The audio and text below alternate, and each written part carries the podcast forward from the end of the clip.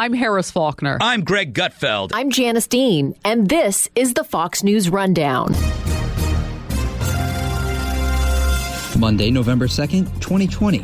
I'm Trey Yingst. Gunmen stormed Kabul University, killing at least 19 Afghans. Within the social media, there are horrific images of students that were shot in the back while trying to flee and jump out of the window. Some of them are bracing each other. This is the Fox News Rundown Global Pandemic. Tension around the world continues amid the coronavirus outbreak.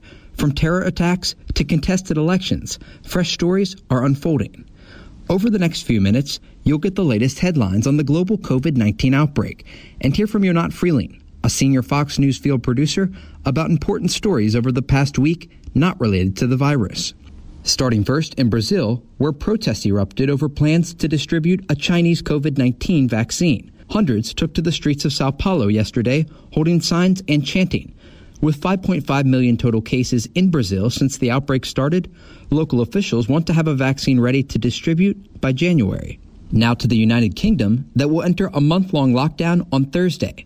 With more than 46,000 dead in the UK, officials are leaving open the possibility of extending the new measure. The UK saw more than 23,000 new cases in the past 24 hours. Finally, in Afghanistan, limited testing makes it difficult to get a full picture of the outbreak there.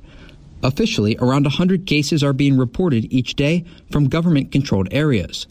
41,000 total cases have been reported so far in Afghanistan, though the country made headlines today for another tragic reason. Early in the morning, um, right before a book fair for Iranian books have started in the uh, Kabul University.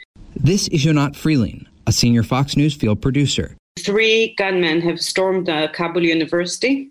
Um, and according to eyewitnesses, the attackers were shooting at every student they have seen. Um, they were going through the campus, um, ending at the east side of it, where the law and journalism faculties are. Um, so far, no organization claimed responsibility, and the Taliban said their fighters were not involved in the assault. Um, the attack followed um, a, a, huge explosion, and then, probably from what we understand from eyewitnesses' accounts, and very short and brief um, statements by the security forces, they stormed the university, engaging in what seems to be a hostage situation and an exchange of fire for many hours with the security forces. Um, within the social media, there are horrific images of students that were shot in the back while trying to flee and jump out of the window. Some of them are bracing each other.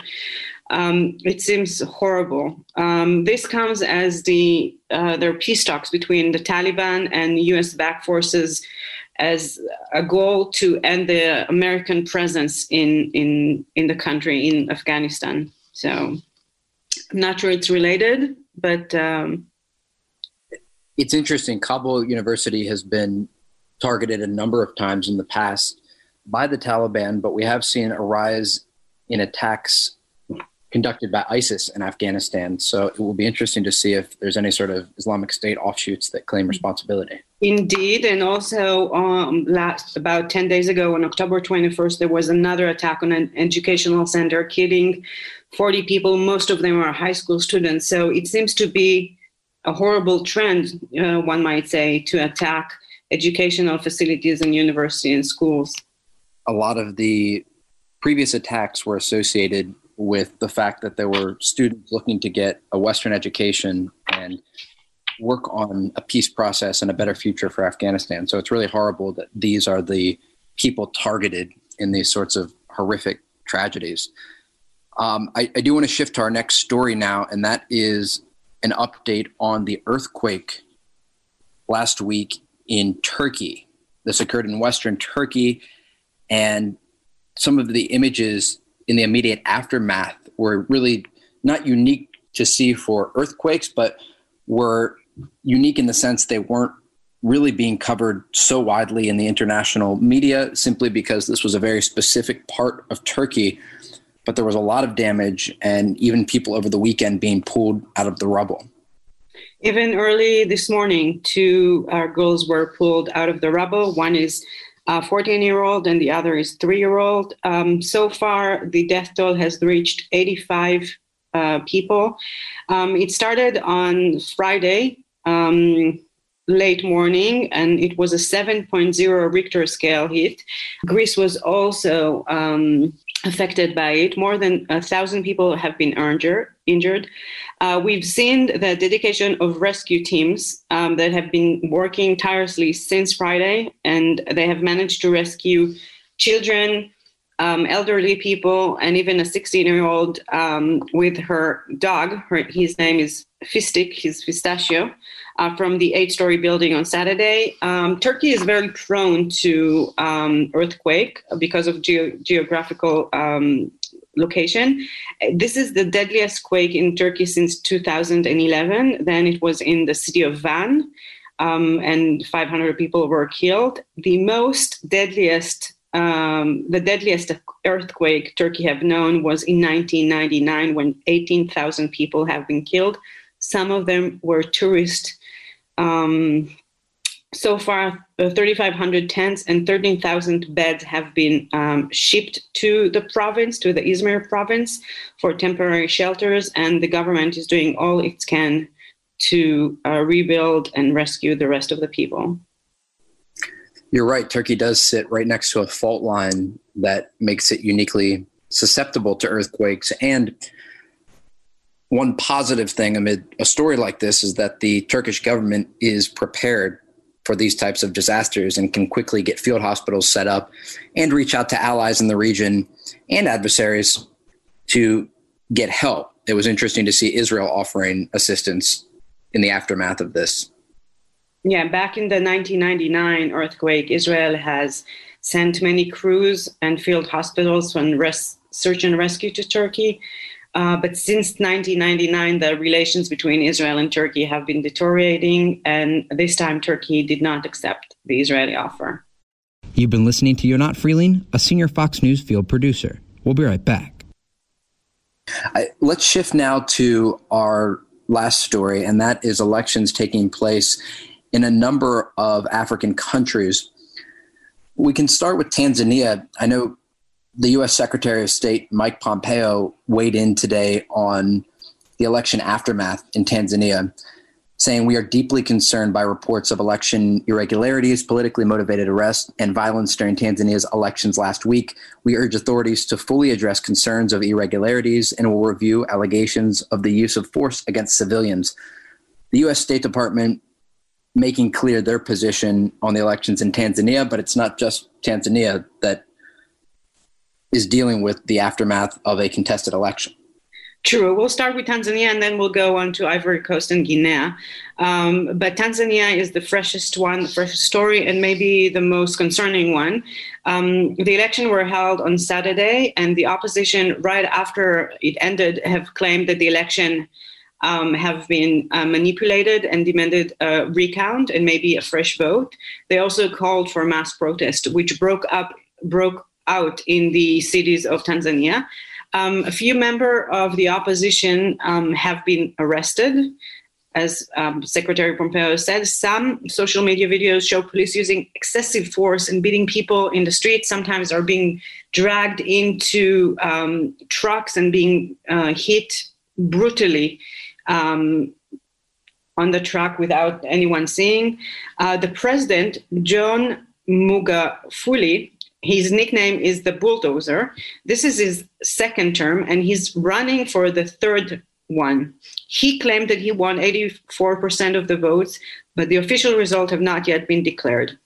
Once this happens, there's, according to the uh, local constitution, there's no way to challenge it in court. The opposition claimed that the president has been reigning with violence and taking steps to censor free press. Um, the presidential candidate of the opposition is Tundu Lissu, who came back from exile in Belgium. Um, the U.S., as you mentioned, uh, and Secretary Pompeo have called um, to reconsider the election and maybe um, hold them again, and of course to avoid any political motivated arrest. Um, we're going to shift to Ivory Coast and Guinea. They're very similar in substance because there are two um, ruling presidents that are trying to defy the constitution that have uh, two term limits, um, and they're both are running to a third one. Uh, oppositions in both countries claim that this is illegal and they cannot be done. Um, this result, violence um, and some arrest again, and um, so yeah, it's uh, it's very concerning. Both countries, both opposition leaders um, in both countries, call for the international uh, community to intervene and to make sure that they're they're going to be held uh, free and clean elections. I wonder when the Secretary of State will um, voice his concern about Guinea and Ivory Coast, maybe in the coming days. Yeah, they're certainly keeping an eye on the situation, and from a State Department perspective, I think they want to set a standard of what America expects other countries around the world to do uniquely enough, our own elections in the US this week going to receive the criticism and praise of countries around the world based on how they're conducted and how quickly and, and efficiently and clearly results are, are given. We'll move finally to our good news story of the week, and that is having to do with animals, cats, and dogs flown to the United States. Where were they coming from and what were they doing? we are talking about the largest single pet rescue flight in history. 600 pets, dogs and kittens, have been flown from Hawaii, from the three islands of Hawaii, um, to back to the United States, to Seattle, Washington. Um, the shelters in Hawaii were closed due to the pandemic. Um, and so it was very hard to evacuate the dogs and cats back to the mainland. So on October 28th, um, group of charities from the Greater Good Charities have taken a Hercules C-130 aircraft, which is a very big one, from Oakland, California to the three islands of Hawaii and back to Seattle. Once the flight have landed, all the pets have been checked. Most of them were a little tired and were very, very hungry. They are doing amazingly well now, and they only need to find loving and forever families. 70% of 70 of them have been adopted, and we have 530 more cats and dogs to go. So, with the winter coming, I don't think there's a better way and better time to adopt a pet to cuddle with. I'd like to adopt a pet, but we've gone over that before. Yeah, well, maybe I'll persuade you. We'll share it, just like a fish just like the fish. That's our good news story of the week and the news you may have missed amid the COVID 19 pandemic. Yonat Frilling, a senior Fox News field producer, joining us once again on the Fox News Rundown podcast. Yonat, thank you. Thank you, Trey. You've been listening to the Fox News Rundown. Rundown. Stay up to date by subscribing to this podcast at foxnewspodcasts.com. And for up to the minute news, go to foxnews.com.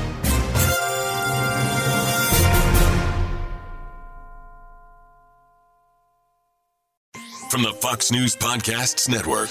I'm Ben Domenech, Fox News contributor and editor of the Transom.com daily newsletter, and I'm inviting you to join a conversation every week. It's the Ben Domenech Podcast. Subscribe and listen now by going to foxnewspodcasts.com.